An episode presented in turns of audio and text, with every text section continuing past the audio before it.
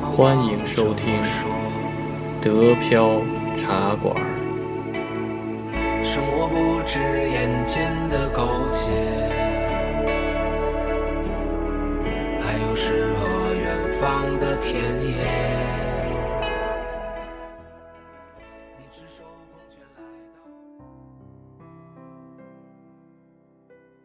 欢迎大家来到新的一期德飘云茶馆，我是黄老板。呃，我是老李，大家好。大家好，我是安逸。大家好，我是冉老师。大家好，我是梦楠。哦，我是 Wendy。大家好，我是加菲猫。大家好，我是老齐。啊，这期呢，我们就聊一聊那个大家心中的柏林，对吧？就是柏林这个东西，我感觉就跟那个北京一样，就是大家可能多多少少都会听说过那么一点点儿，虽然可能没去过，对吧？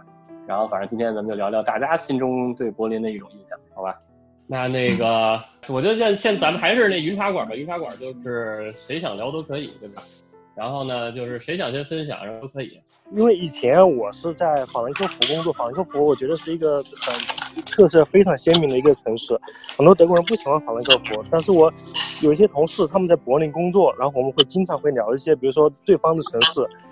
呃，柏林工作的我们有个同事很有意思，他特别喜欢柏林，然后我就觉得很很奇怪，我说你怎么这么喜欢柏林？他说柏林是一个很有文化的城市。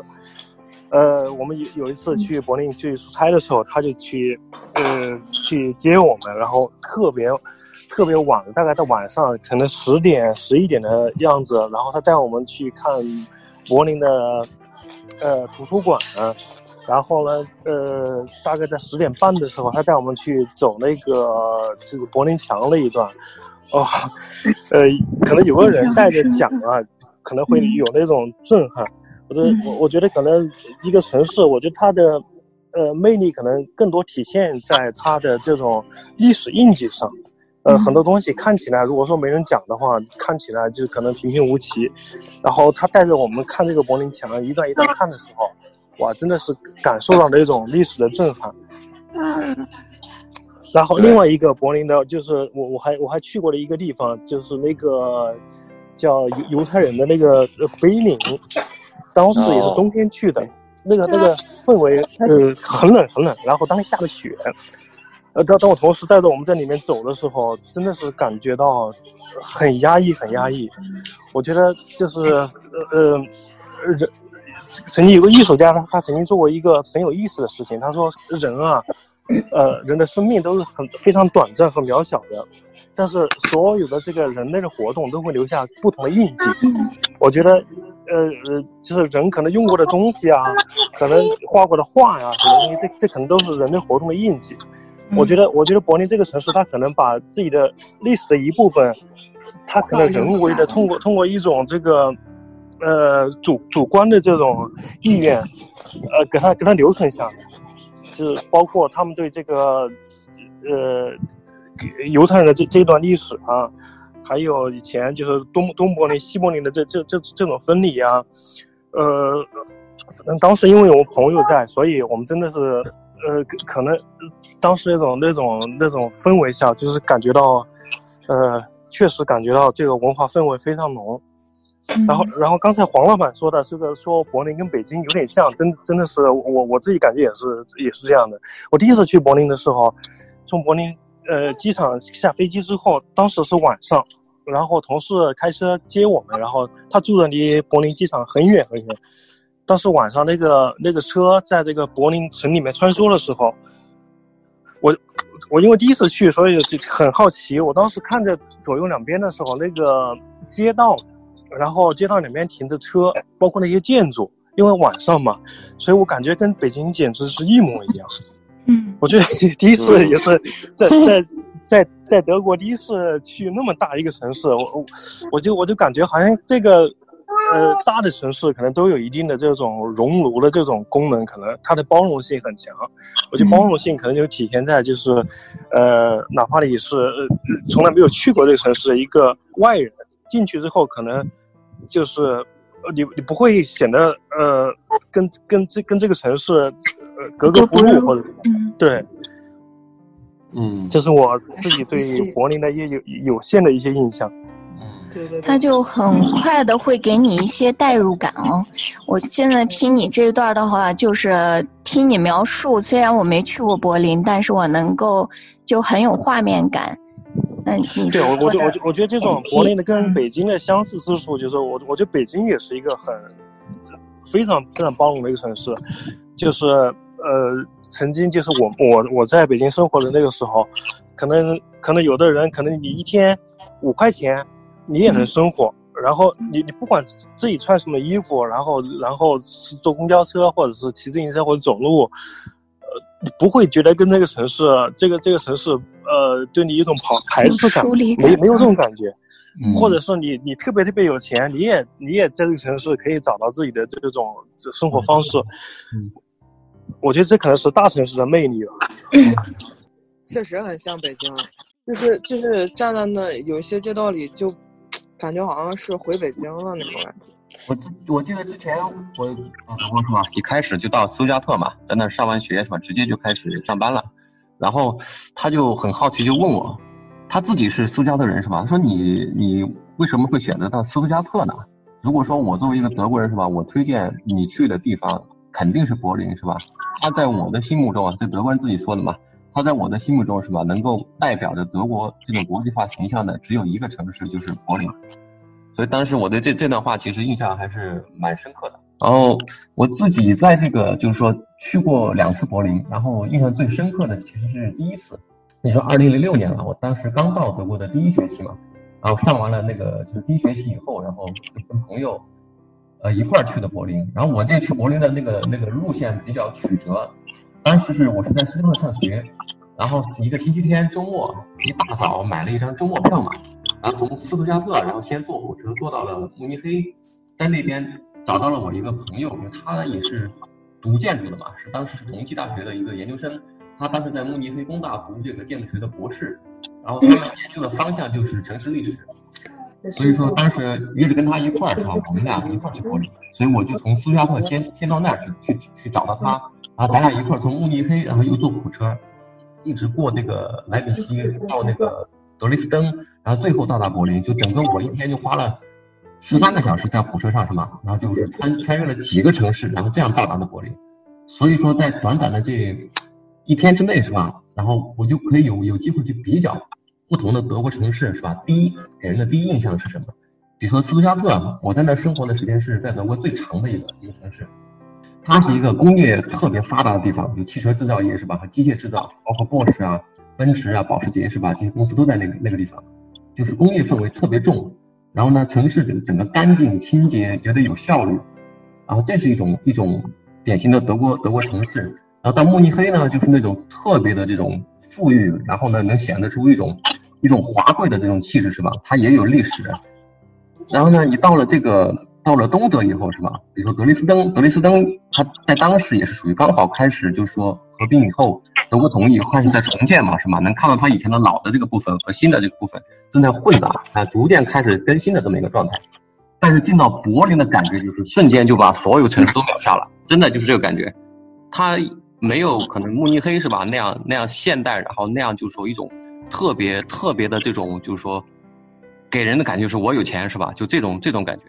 但是呢，它它地方有很多很多有有破烂的地方，第一个，然后所有的部分是吧？但是你你会觉得那个历史的氛围是其他德国城市都不具备的，所以当时这个城市对我的这个这个这个冲击是非常大。然后我跟我的朋友在进入这个就是说柏林的期间嘛，因为因为我们买的是周末票，这个周末票它的特征就是说它可以可以用五个人是吧？嗯，可以同时让五个人同时用一张票。我们在这个过程中间就不断的是用这用这同一张票，然后有人上车下车是吧？然后就跟我们搭票嘛，混票坐。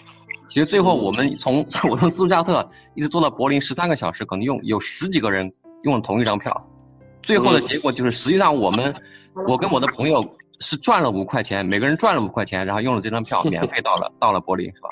当然这个过程中间你会发现有不同的人在上下车，然后你在每个地方上下车的人的特质也不一样。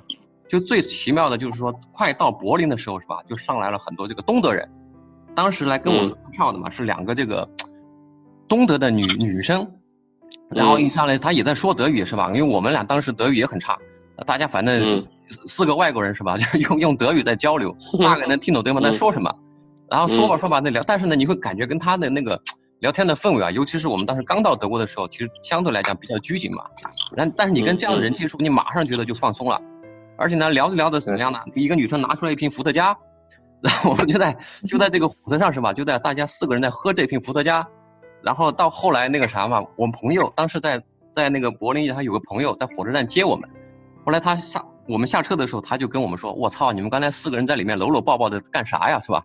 就当时我们已经喝了酒以后，都不知道自己就是已经有点晕了嘛。然后那个那个那个状态就是特别特别有意思，让我让我到现在是吧印象特别深刻。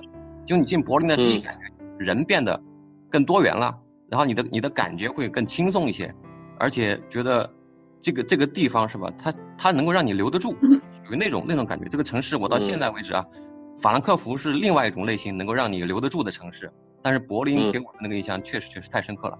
我后来。跟我的朋友在花在柏林花了一个星期的时间，就干什么呢？天天压马路，因为他是做这个城市研究的嘛。那个时候刚他就带着我，每天就是在柏林，咱们俩就买了一个星期的周票，坐坐公共汽车从从始发站坐到坐到这个终终点站是吧？一路游过去，然后什么那个是博物馆岛是吧？然后市中心的那些大的这些博物馆，包括这个他们当时的三三年的那个纳粹时期那个奥运会的会场，后来包括我们研究这个住宅的话嘛，有一些他当时的那个苏联时期的。穆德时期的一些那个社会住宅是吧？蛇蛇形住宅都是放到建筑史里边的嘛。然后还有还他那边还有一栋马赛公寓是吧？就天天就去干这些事情。啊，当然也去那个波茨坦广场是吧？看到他当时很多这个东西东西德这个合并合并以后的一些象征东西。但是那短短一个星期里面呢，我们走的这个信息量，我到现在为止都还在消化。其实就是这个地这个城市它太有魅力了，你没有办法短时间的了解它，而且对你应该只能在那个地方长期生活，才会有更多的这个吸收。嗯，嗯，对，反正那个，然后呢，我就说说我的，然后我呢是第一次去柏林是，啊零零七年，零七年那零七年那会儿去的柏林，零七年那会儿深印象了。然后那个，然后那会儿是没，其实没打算去柏林，我是先先先去包豪斯，德绍的那个包豪斯，然后呢，他离他那个离那个柏林比较近，所以我就得先去那个先坐从火车。坐火车坐到从慕尼黑坐到柏林，然后呢，再从柏林然后转到那个德绍，然后呢就是无意中在柏林待了三个小时。说来惭愧，就是我第一次去德国的时候，因为那个就查攻略嘛，就说这个德国，呃，这些交交通什么都不用买票嘛，对吧？就是不不不不查票，不是说不用买票，不查票。所以呢，我就是那个前几个城市，什么法兰克福、乱七八糟这些，然后全都没没买票，全都是蹭的黑车，然后也没被抓着。然后呢，到了柏林之后，我说，哎，不行，这个柏林是个大城市，然后得买票，因为可能查的比较严。就是所以那个柏林就是那个第第一个就是就是买票的，买票坐公交的一个城市。对，因为就是说在在我心目中，在我第一次去德国的这个人的心目中，然后就是感觉就是柏林是唯一的大城市，然后查的都比较严，然后必须得买票，然后其他城市都无所谓。如果大家想加群，想加入周末的德飘云茶馆，跟主播和黄老板一起聊天讨论的话，就微信加德飘 Radio，D E P I A O R A D I O。就可以加入了，也欢迎大家订阅和转发德标茶馆的节目，谢谢大家。然后，所以就柏林是首先第一点得买车票，然后第二就是我正好赶上那个土耳其那个文化节，然后就感觉就是那个好多人就是那个穿着那种红白的那种衣服，然后你上身红下身白，或者是那个拿着那个 那个日日月星月星神教是吧？月星，看那旗子。星月，星月旗哦，星月是吧？星星月神教拿着那个旗子，然后所有人有披着那个旗子的，然后有那个什么有有那个举着那个旗子的，反正就是参加那个参加那个那感觉，然后还有好多人，然后在那吃土耳其的东西，然后还那个听那土耳其的歌舞什么的。这个国家这不是不是这个国家，这个城市好那个好有那种那个包容的那种氛围，对吧？就是能把那个各种文化然后放在里边，感觉其他城市都没有这种感。然后那感觉就是在这里边你能有各种各样的，就是比如说办各种各样的文化活动。当然现在知道是那个其他城市也有这种，但是但是给我的第一印象是这种，然后就是一种很包容的那种感觉。我也可以这么觉得，就是说可能是德国的这种呃性格、人文性格和他这种呃民族文化，然后才影响了这种决定。你就包括像那个我家队友，我老公哈，我当时就问他，我说那个，我说你是个德国人啊，给大家说一下。啊对。不不不代表所有德国人，但是我就问他，我说你看，说你看今天难民这么多，我说你们德国人是不是傻呀？那那为什么不拒绝呀？然后我家老公说，那个我们为什么要拒绝呀？我们我们不不用拒绝，我们最重要的先把他们安置好啊，什么什么什么这样的，我就觉得，哎，你们还，要是是我，我就觉得。那是那啥呀？那那那个和我没有关系啊。那他们回家打仗和我有什么关系啊？但是我家队友说，先把他们安顿好。他一个是和我老公以前就职业有关系，他以前是军人嘛，他去参加过什么，就是克楚俄战争啊，见到过，他见到过战争，亲身体验过战争，就是他作为维和部队去参加的，所以他对这方面可能就是也比较。很单纯的，有同情心，或者是有民族民族融合的那种共性，也不太好表达。反正总之就是觉得，呃，你通过柏林那个，在我的印象当中，或我就觉得现在德国人的这种做事方法和这个生活习惯也也能体现出来。嗯嗯嗯，包括就像默克尔，他现在对这个。呃，他之前对这个什么难民呀，对这些东西的就这次决策呀，和他是一个铁娘子的称号呀，我就自己觉得和这个关系也也很也很像，就被对待柏林以前的这种这种历史这个这个这个态度，就觉得也很像，包括对土耳其人呐这个融合呀、包容啊，或者我觉得还是挺那个啥，挺好的，毕竟我们也是外国人嘛。嗯，他这种包容的这种这种态度是吧？和这种气度，就是在战后以后那个。对各民族的融合，其实也还是挺那啥的。我记得我听过一个，听过那个，我以前去哪儿听过老师讲，说是，其实日耳曼民族其实还是还是以前还挺厉害的。然后比如说什么瑞瑞典呀，什么呃那边的都是日耳曼日耳曼民族当时过去的那些王子啊、公主啊，或者是伯爵啊那些东西。嗯，就是维京人和日耳曼人他这个相互交杂的这种。这种历史渊源其实挺深的，对的，所以我觉得这个民族特性好像就决定了他在这个，就是对待这个历史事件啊，或者是以后的民族融合啊，或者是包括现在，我自己觉得我自己感觉挺好的，就至少我在我在作为一个德国人，虽然我找了一个德国老公，生了两个德国孩子，但是呢，嗯，对融融入的话，其实我觉得还挺开心的。嗯，对。其实可能梦楠他谈到的这个问题啊，就是说，如果说你放大一点角度来讲的话，其实就是涉及到一个德国的，在现现代这个社会它整个的定位问题。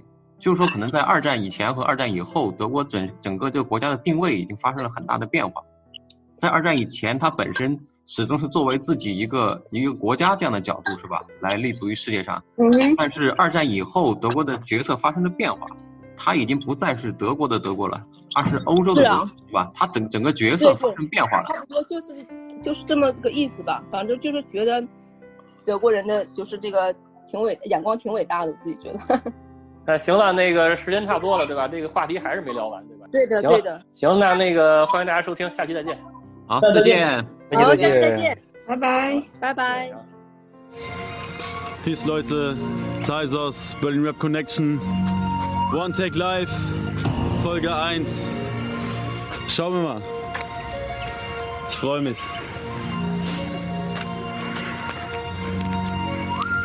Nur weil mein Leben nicht deins war, denk nicht, ich hatte es leichter. Leider war mein Leben nicht immer einfach. Scheinbar zeigt man jedem nur seine besten Seiten in der Hoffnung, den ganzen Scheiß versteckt zu halten. Meine Texte zeigen, was in diesem Jung steckt. Ihr kennt die deepen Seiten, weshalb ihr mich unterschätzt. Für mich gab es nur Rap und ich weiß, was es mir wert ist. Immer wenn eine meiner Zeilen dein Herz trifft, vergiss niemals an das Ziel, dass du dir steckst zu denken, denn das größte Potenzial liegt in den unterschätzten Menschen. Gebe niemals auf, kämpfe weiter auch bei Gegenwind. Für euch ein Underdog, weil keiner weiß, wozu ich fähig bin. Mein Willen zu brechen, kriegen sie doch eh nicht hin. Denn Jungs wie ich stehen immer auf, solange sie noch am Leben sind. Alles investieren, meine Taktik heißt riskieren. Ich werde zu krass unterschätzt, also was hab ich zu verlieren?